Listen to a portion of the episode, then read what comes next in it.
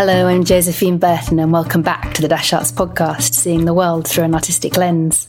Earlier in the year, we began a mini episode series on protest songs, particularly looking at songs sung across Europe as part of our Utopia series of work, which culminates this year. We began with the Internationale, and I spoke to the wonderful Billy Bragg and Professors John Street and Robert Service about the song and its ongoing relevance today. Our Dash Arts production of Middlemarch then completely absorbed us. But all the while, we've been watching protests across the world and particularly growing strike action in the UK over the last few months. And we've been biding our time to return to protest songs. And a song that I particularly love, Bella Ciao.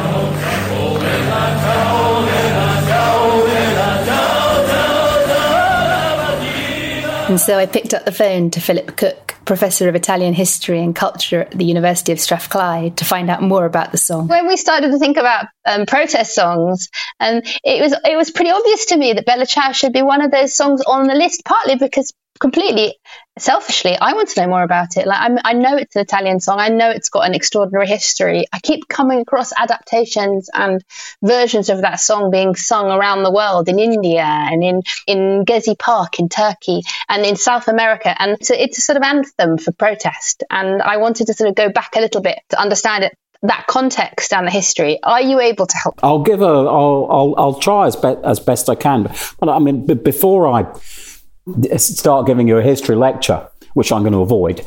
Uh, I mean, I think you're absolutely right about uh, about how kind of congenial a song Bella Ciao is, and, and how it's really easy to belt it out, and how people can learn it very e- easily as well. So, I mean, it's an it's an Italian song, but even if you don't know, even if you can't sing the lyrics, you can all sing Bella Ciao. And uh, I think that's one of the reasons that the song has proved so popular internationally and um, and not just in Italy. But anyway, to take you back then, then to the, the, the context, we need to go back to the Second World War.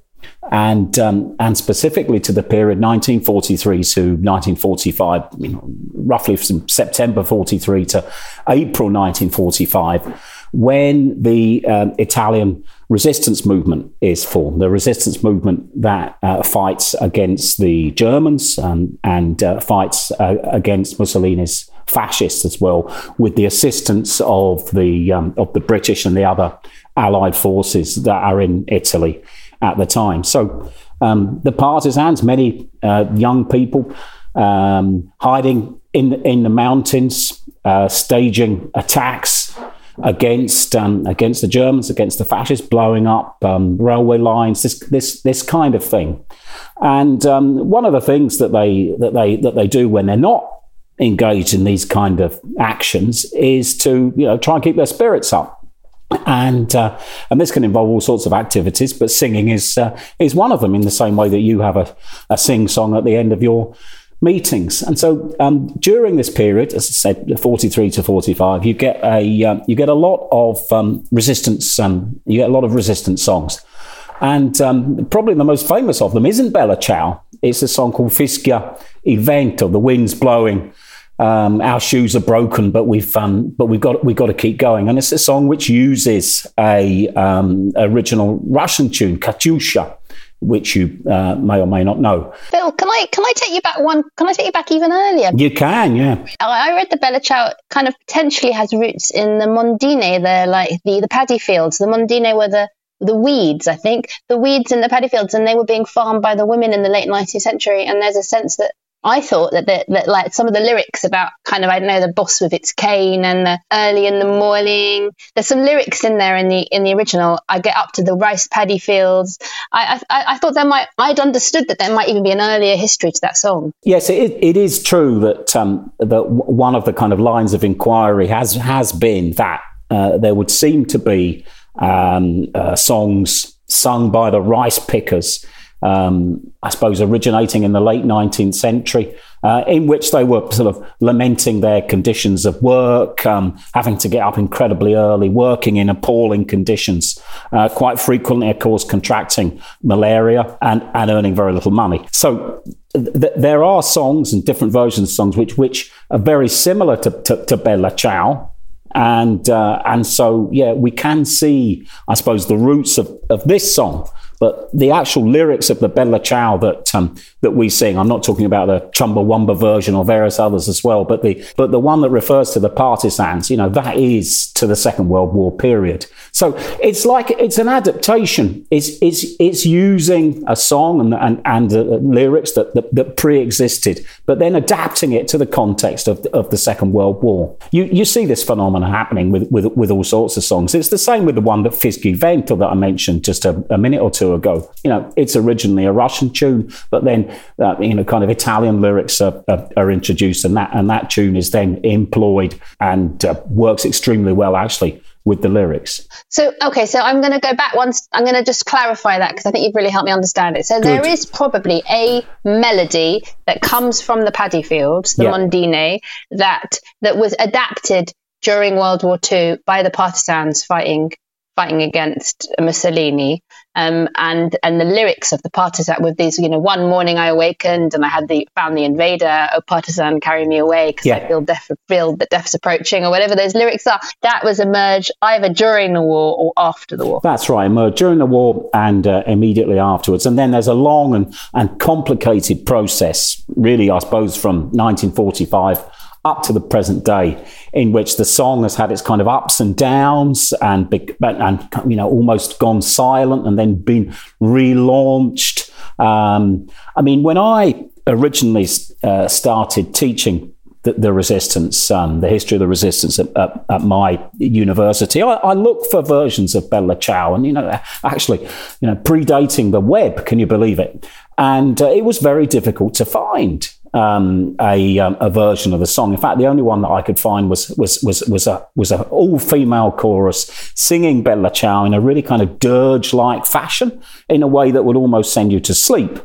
Um, but what you've got now on, on the web and on YouTube, above all, are, are thousands of, um, of versions. I mean, I, I, I, I listened to one by a, a Hungarian punk band um, just earlier on this afternoon. It's really interesting that you were you, you just mentioned this sort of female this female choral uh, choral version of it because I was wondering about the gender aspect of it. Ah, yeah.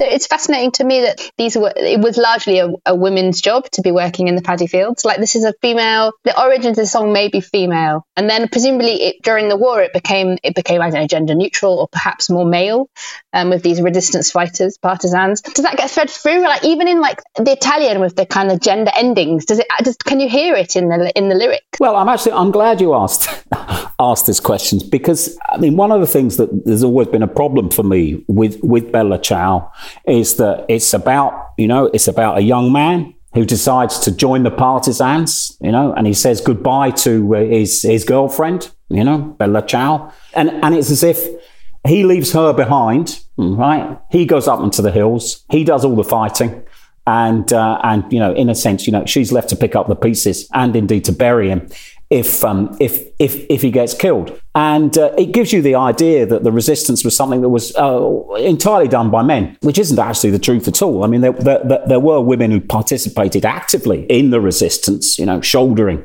uh, rifles, but they were also an absolutely integral part of the whole, you know, organization of, of the resistance movement. I mean, in, in some cases, there were actual sort of resistance um, leaders in, in Turin and around Turin, uh, exactly, uh, for example. That's just, just, just one case. But the women as well were, you know, very much in, in, involved in supplying information, food, uh, you know, dealing with the, with the injured partisans. And so, in a sense, the problem with, with Bella Ciao, from sort of my perspective, well, it's absolutely brilliant song. Uh, it, it does t- tend to give you this idea that the, the resistance in, in Italy was, ju- was, was purely the domain of men which it wasn't. Right. And particularly fascinating if actually it was the women who originally sang the song. One day will come, the day will come when we'll all work in work in our freedom. The Mondine, the Rice Pickers, obviously originally uh, sang sang that version of the song, but then then the partisans started singing. I mean, of course, these days um, it's sung by everyone. I was reading earlier today that there were a bunch of like during quarantine, during the COVID quarantines in Italy, they, they it, the song was sung from the balconies. That's right. Yeah, you're, you're right. I, I, do remember seeing that on the uh, the, the, Italian news. Um, it was really quite moving. I, I, have to say to, to to hear them to hear these sort of uh, strains of Bella Ciao wafting across, as you say, the, particularly the internal balconies that you get in uh, in Italy, so everybody could um, could could hear each other. I mean, yes, it it, it has really resurfaced um, over the last um, the last few years. I guess there's an interim there's an interim period for the song which comes after its writing and it's and it's transcribing um, after the war. when presumably it had been a partisan song sung against the kind of main main political kind of state in the during the war, and then it became it, it, was it became normalized presumably did it as, as a song uh, after the war as Italy as Italy tried to kind of set kind of reestablish itself or to kind of to kind of that was so split during the war it must have yeah. gone through it you know I guess that's another podcast in itself trying to understand how Italy managed to unite itself again after that absolutely um, but did the song yeah. was the song part of that unification well I mean one of the key things about the song is that is that it it actually it doesn't refer to the fascists Okay? Uh, and so it doesn't give the impression that the resistance was a fight between between the resistance, between the partisans and and the fascists. It, it doesn't at all speak of the, the civil war that took place in Italy from 43 to, to 45. It talks about, you know, in that first line, e ho trovato l'invasor, the invader, as in the, as in the German right? And there's this, there's no reference to to the, to the fascists throughout, and this in many ways is actually quite convenient because you know after the war. You it, Italians and, and, not you know any country that's experienced a civil war is is is, is wanting to get over the fact that uh, people even from the same family were fighting against and in, in some cases killing each other. So you know Bella Ciao's quite a convenient song in the sense that it's it's it's all about uh, the German invader, you know, the bad German, if you like, and the and the good and the good Italian. And so, you know, that means that this, the, the song is kind of acceptable in a context in which talking about fascism and talking about violence, if you like, was um, was really quite difficult, particularly in the 1950s. But um, I think it's still the case that probably the most popular partisan song in this in this earlier period period, the first decade or so, isn't Bella Ciao at all. It's it's Fischia il Vento, the one I mentioned um, earlier, um, which is a song which is actually far more politically charged as well. What what happens with Bella Ciao is that is that it it kind of gets relaunched in the 1960s.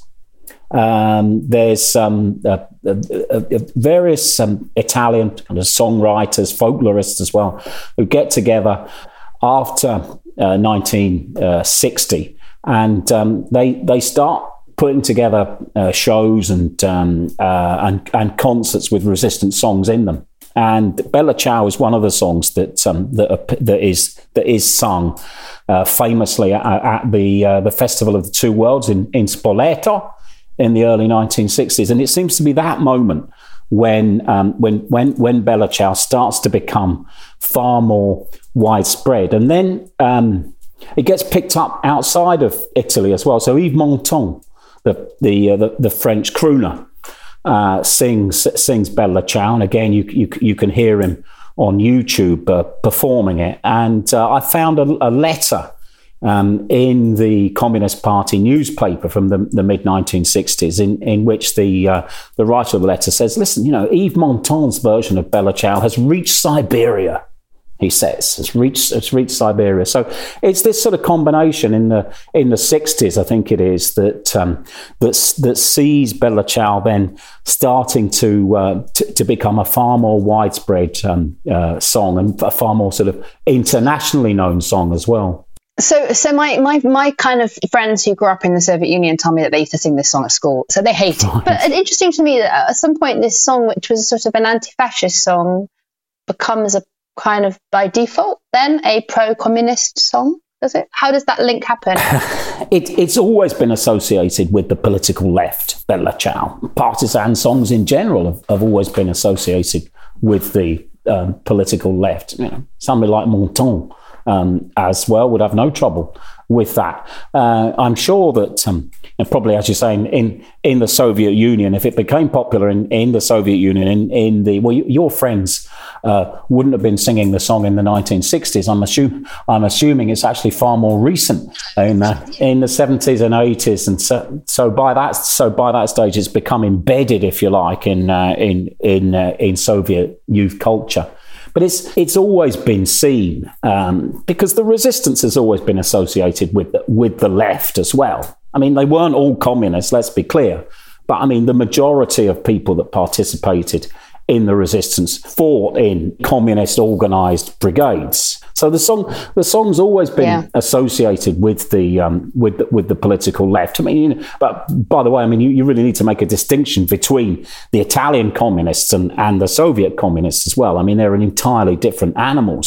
And so, yeah, so a song of the left, a, a song of protest, a, so- a song which has been used in in many many different contexts. I mean, in the early two thousands, it's it's used as a song, an anti-Berlusconi song. Yeah. So when Berlusconi comes to power, which is the second government, it is a um, an Italian television um, presenter, Santoro, sings it at the start of one of his programs because uh, he fears that he's going to be censored by and perhaps even fired from the state television channel for um, for what they accused him of of, of, of doing, which was um, giving um, biased um, political opinions. And so Santoro wanders about the the studio uh, in during the opening title sequence. Singing, but singing it very badly as well, and out, and out of tune. But you know, there, it's, you know, it's it's seen all right. Okay, so Bella Ciao, you know, associated with protests, associated with all the attempts to to stop Berlusconi. It's a political act, isn't it? He did Mm. it as a political act. It's not even. It's not even a rousing chorus to try and rally the troops. Well, maybe it was. Maybe that's what he was trying to do. Well, I mean, it could be it could it can be a political act, as as we say. Also, all the, the children on their school trips in Italy in the 1980s and and and before then, they you know they'd all sing it, irrespective of where they came from politically. You know, so there might be there might be the sons and daughters of card carrying Christian Democrats, but you know they'd still sing they'd still sing Bella Ciao. Because it's a, it's such a great song. It's a thumping song. Yeah.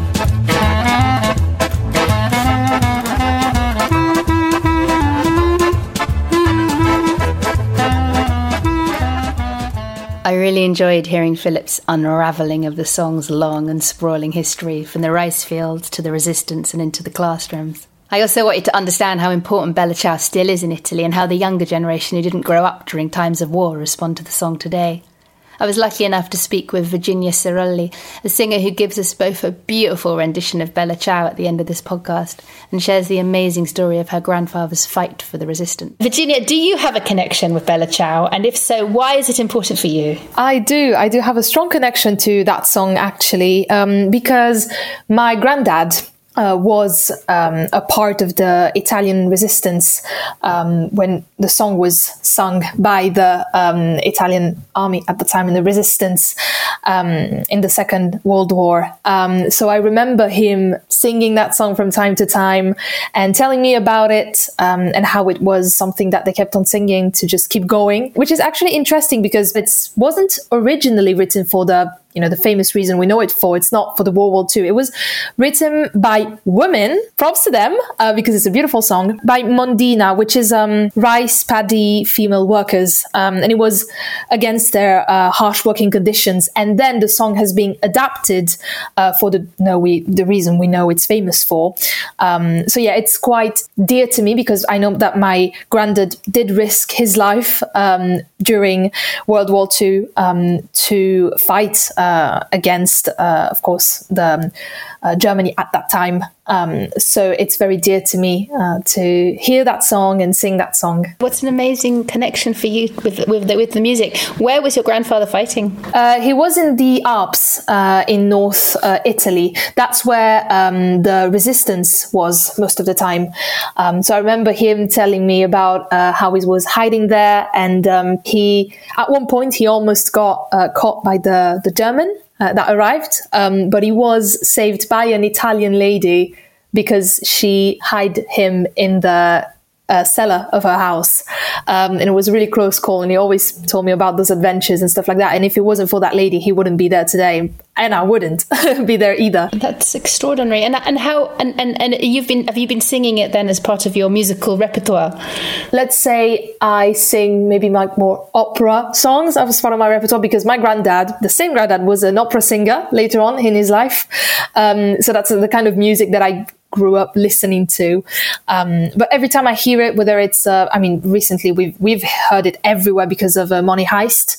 Uh, they brought that song uh, back to life. So I've been hearing it, and you know, every time it makes me go back to that, um, to my granddad and hearing him. Is there something about the music that you love too, or is it just that it's the connection, it's the direct connection to your grandfather and the family link? Of course, there is this connection with my granddad and with my family directly, but I think it's looking at the lyrics of the song and how they're still quite relevant today. I've asked my family what they thought about the song as well and if it's relevant for them, because of course I have my point of view, but I didn't have theirs. Um, and I had some mixed answers actually. Some of people in my family didn't really attach to the song, and some people said some really interesting things. Uh, my mom said something along the lines of, um, "This song is." to defend the people that defended themselves. Um, and I really liked uh, her way of s- seeing it. I'm personally quite inspired by that song because it makes me think of the people that stood for what they thought was right, even though they were in the minority at the time. Um, and it inspires me to do so as well. Mm. It's a song that can be quite relevant uh, nowadays uh, with everything that's going on in the world. And when you're in the minority, this song directly is a celebration of them as well. I think it's absolutely beautifully and powerfully put. Are there particular lyric? Are there particular lyrics that move you? Uh, I would say, I mean, it's quite cliche, but the last uh, let's say four lines. E questo il fiore del partigiano. Oh bella ciao, bella ciao, bella ciao, ciao, ciao. E questo il fiore del partigiano morto per la libertà. Um, and it's basically about um, what it says in English. The translation is literally, this is the flower of the partisan. Oh, bella ciao, bella ciao, bella ciao. This is the flower of the partisan who died for freedom. And it's that last line that really um, resonates with me because, you know, uh, some people, unlike my granddad, did not survive uh, what they were fighting for. And I think it's a great way of celebrating uh, these people that fought and literally gave their lives for something that um, they thought was right. And I think that's something that personally I wouldn't be able to go to that extent for something that I want to fight for. I don't know if I would have the courage to go up until giving up my life for something that strongly and that willingly. Um, and that's something that we have to remember that some people did that for us and to arrive where we are today. and it's a beautiful lyric, but also it is phenomenal that we pay tribute so collectively because that song is the song. When you hear those song, those songs being sung in moments of mass protest, we're all collectively remembering the people that died yeah. for us, which exactly. is just phenomenal. Yeah, it is. It is a beautiful song, and I think it's really important to always come back to the actual lyrics um, because some sometimes the song is used in a very uh, good and uh, in a good way, as in, in Money Heist, I see why they chose that song.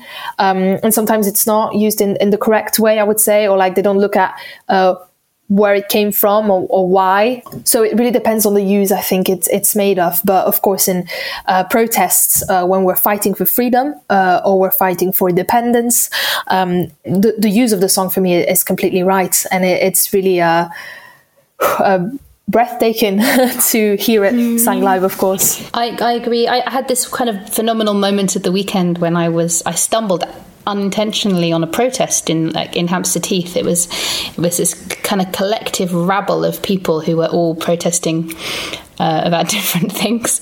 I mean, I think it was a kind of anti anti establishment march that was going on that was crossing London. They were protesting about all the kind of you know like the uh, the kind of legal world in which we're living with bills of rights and COVID COVID rules and basically all of the great dissenters of, of, of London had all joined together and it was very funny. It was a very funny march. It was great to be kind of stumble onto.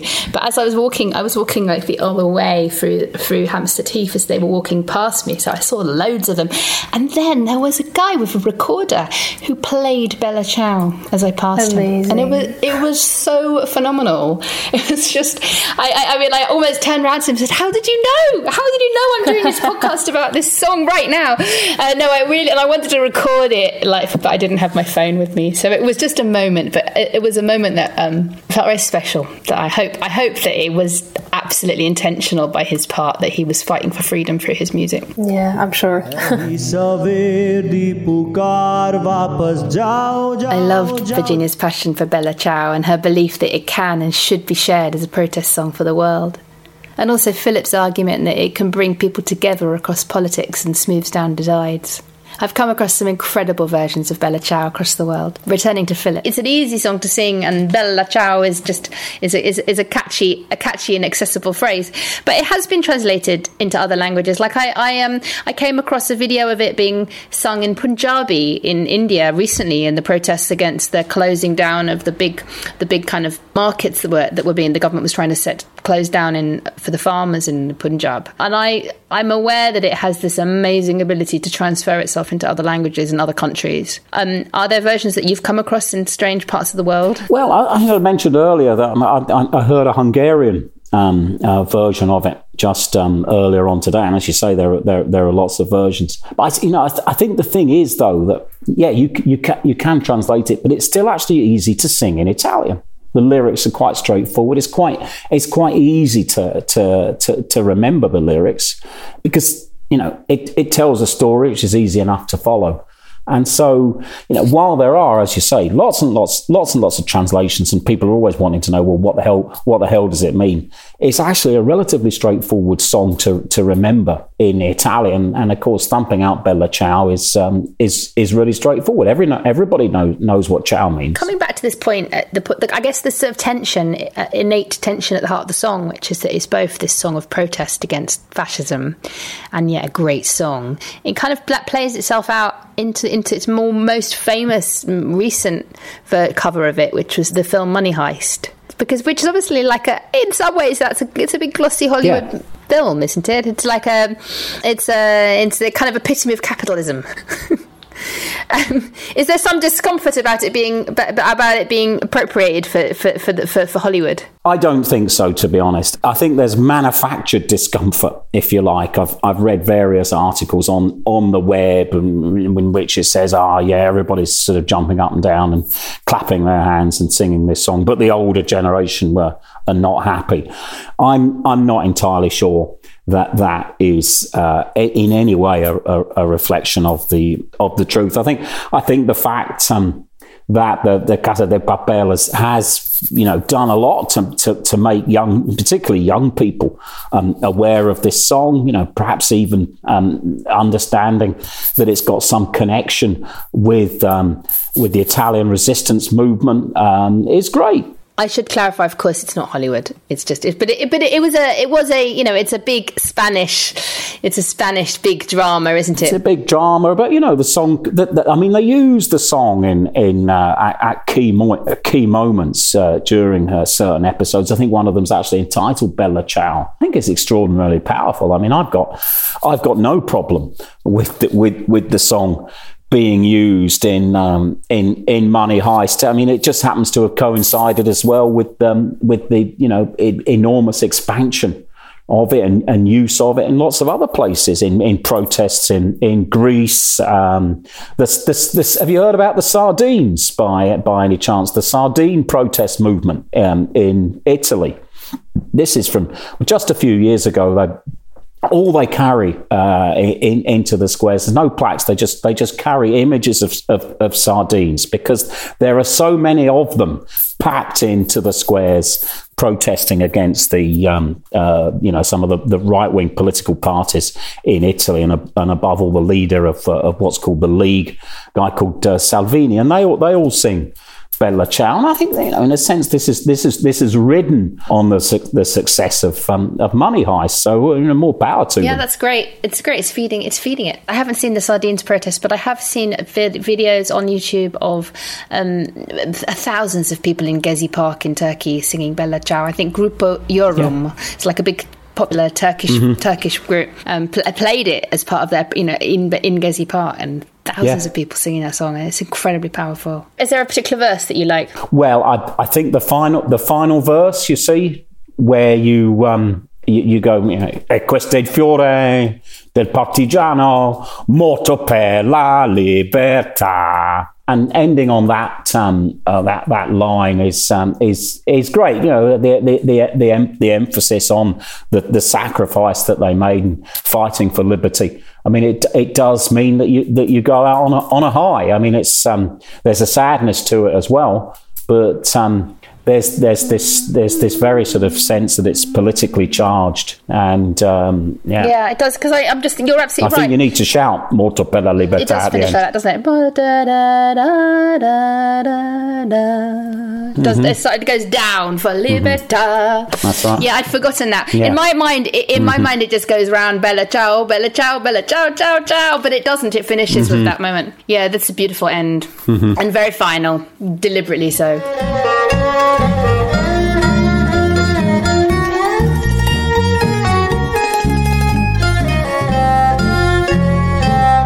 It's not just the creative team at Money Heist that love Bella Ciao.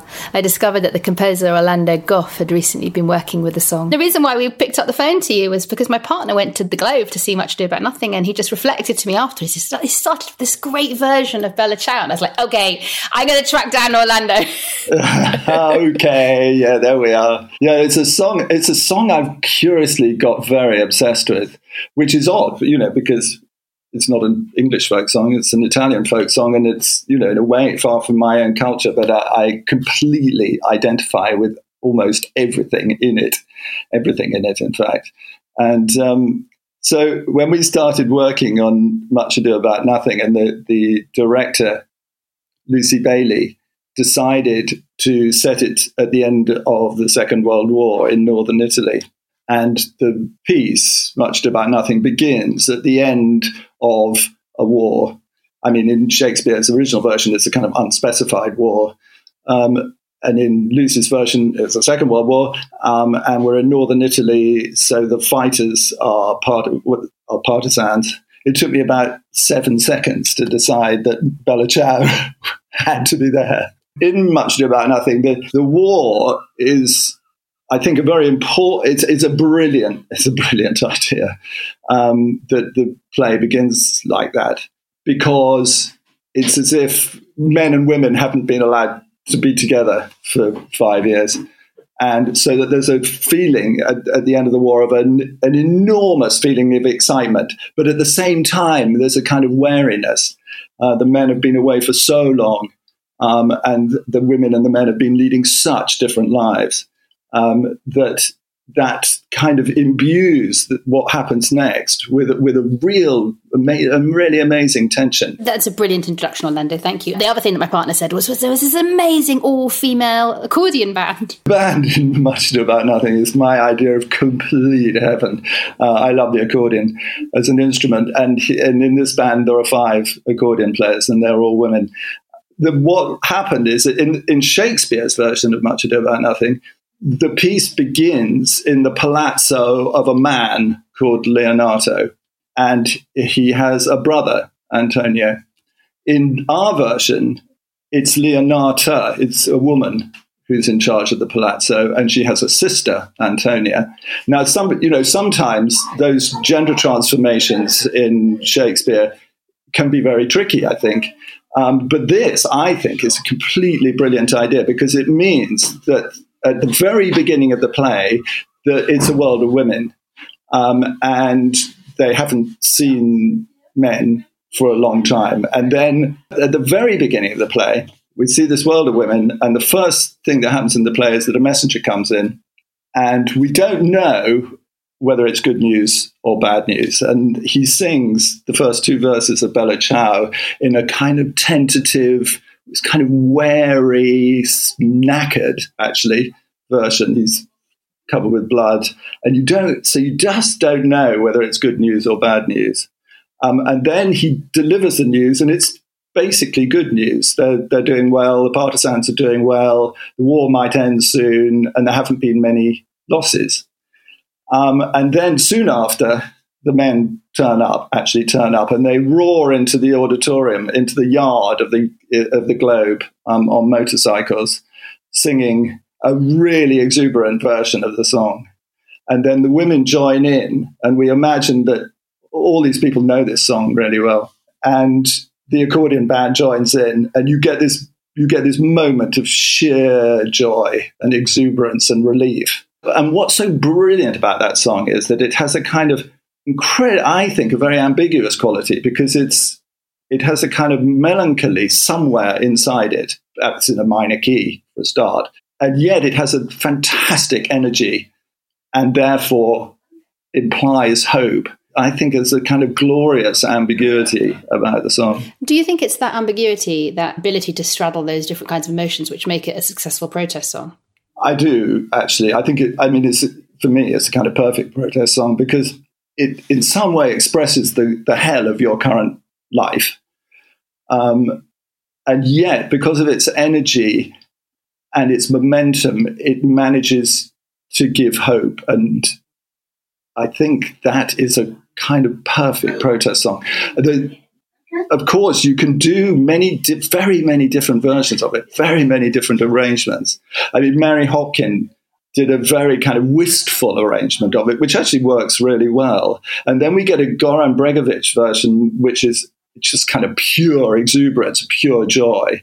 And then in between, we get we get kind of angry versions, we get savage versions, we get kind of versions where where where it's quite ambiguous.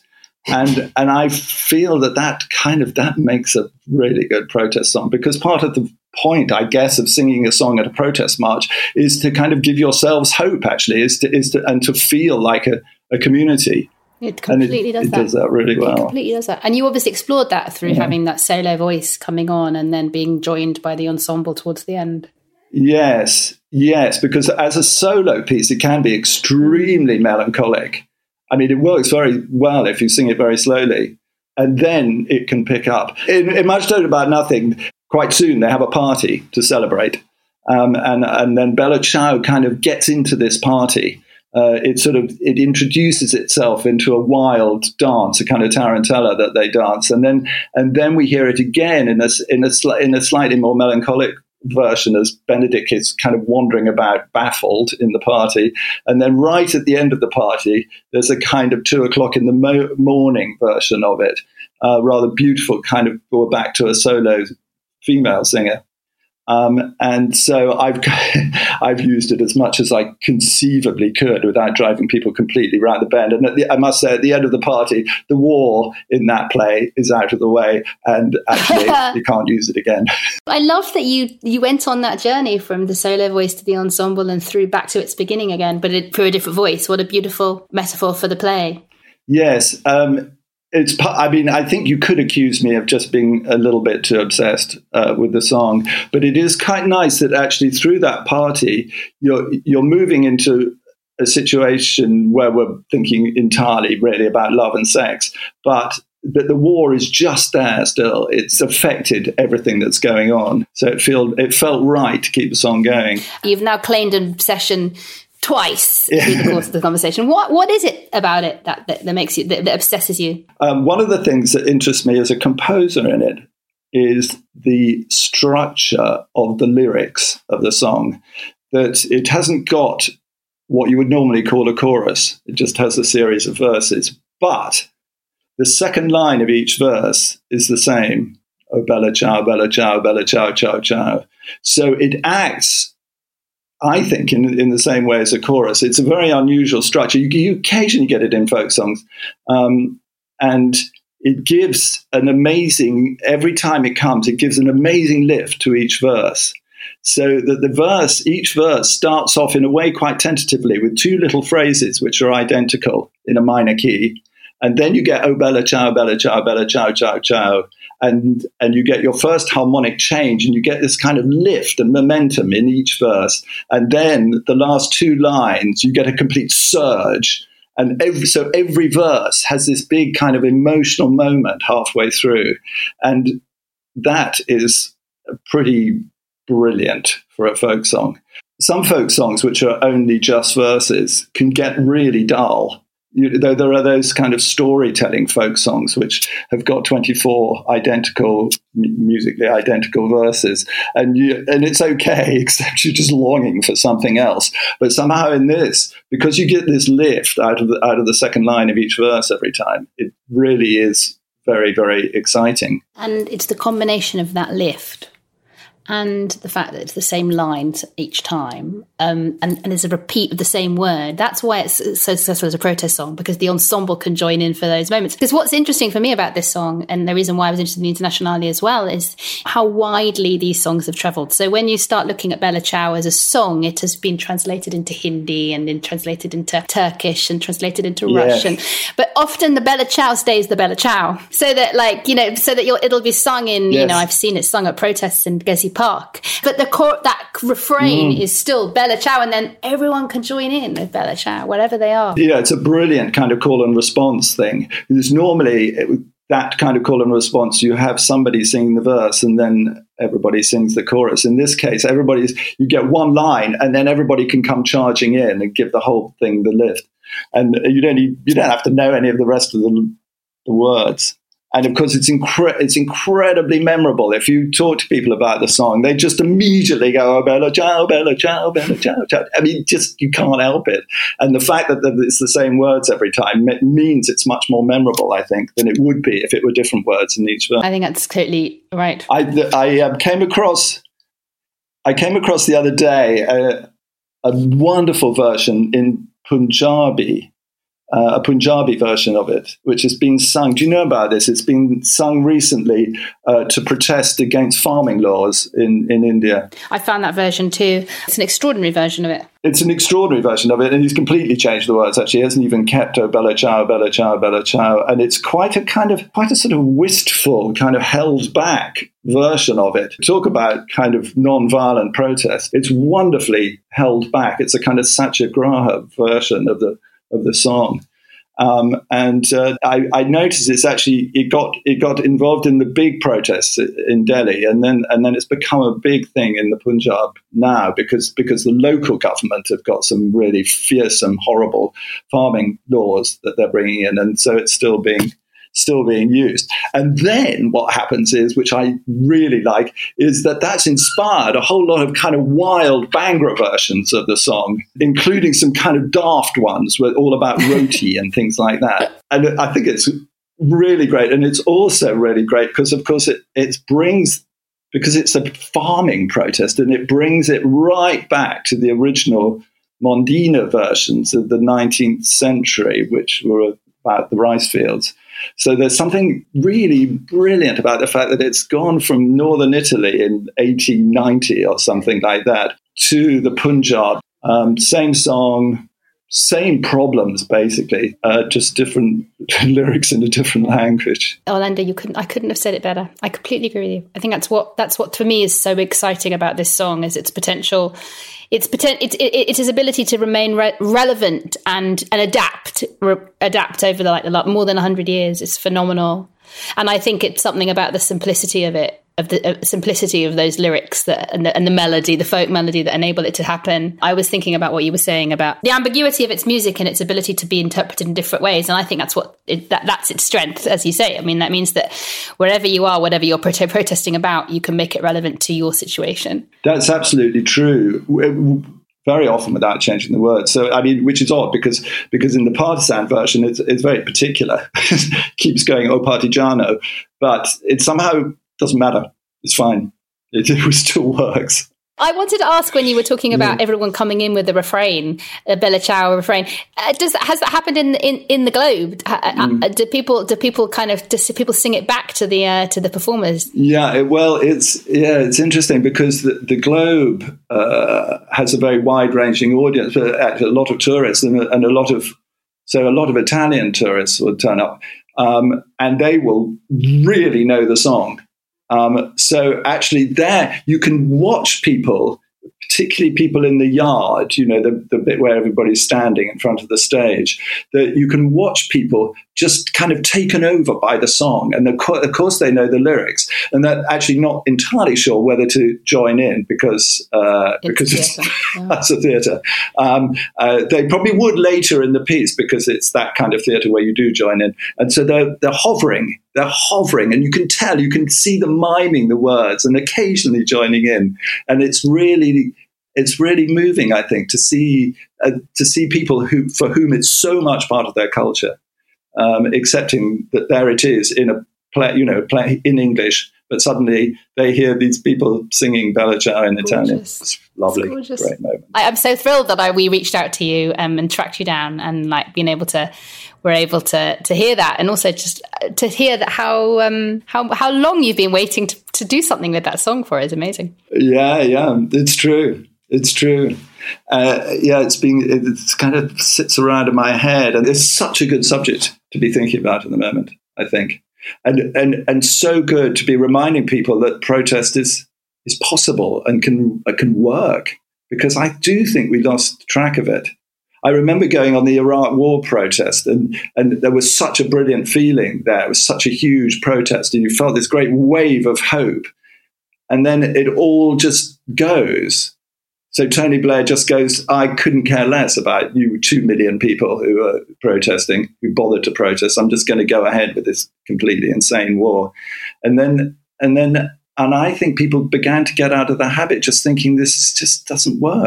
Like it's just not worth it. And I, I mean, I, I've been, I agree, I agree with you, and I, i've been watching Mick Lynch's um, speeches the last few days, and just his his absolute power Yeah. of certainty of conviction Yeah. and the power with which he speaks is just incredibly Yeah. inspiring. And um, I've also been thinking strikes can work. And I, it looks like it's going to happen, actually, doesn't it, this summer, that the protests going to spread. Uh, and the strikes are going to spread because because everybody's in a really hard position. And we need more songs on the picket lines. We need more songs on the picket line, and it, I bet- I'm sure Bella Ciao will turn up somehow. I have no doubt. Una mattina mi son svegliato. Oh bella ciao, bella ciao, bella ciao, ciao, ciao. Una mattina mi son svegliato e ho trovato l'invasor. Oh partigiano, portami via. Oh bella ciao, bella ciao, bella ciao, ciao, ciao. Oh partigiano, portami via. Che mi sento di morir. E se io muoio da partigiano, oh bella ciao, bella ciao, bella ciao, ciao, ciao. E se io muoio da partigiano, tu mi devi seppellir, mi seppellire lassù in montagna.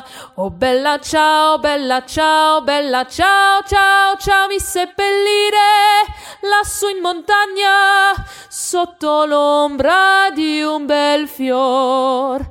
E le genti che passeranno Oh bella ciao, bella ciao, bella ciao, ciao, ciao e le genti che passeranno mi diranno che bel fior e questo è il fiore del partigiano oh bella ciao bella ciao bella ciao ciao ciao e questo è il fiore del partigiano morto per la libertà Huge thanks to Virginia Cirolli for her thoughts and rendition of Bella Ciao, and also to Orlando Goth and Philip Cook for their inspiring and arousing contributions. Please go out and sing in the parks and on the picket lines this summer. And we'll be back shortly with more podcasts as we build towards our new production of Dida's Bar this autumn. In the meantime, you can find previous episodes, including the one on the Internationale, wherever you get your podcast, or by going to our podcast section on our website, dasharts.org.uk. And if you like the Dash Arts podcast, follow the show and share, and please leave us a review. It helps us to stay visible and would mean the world to us.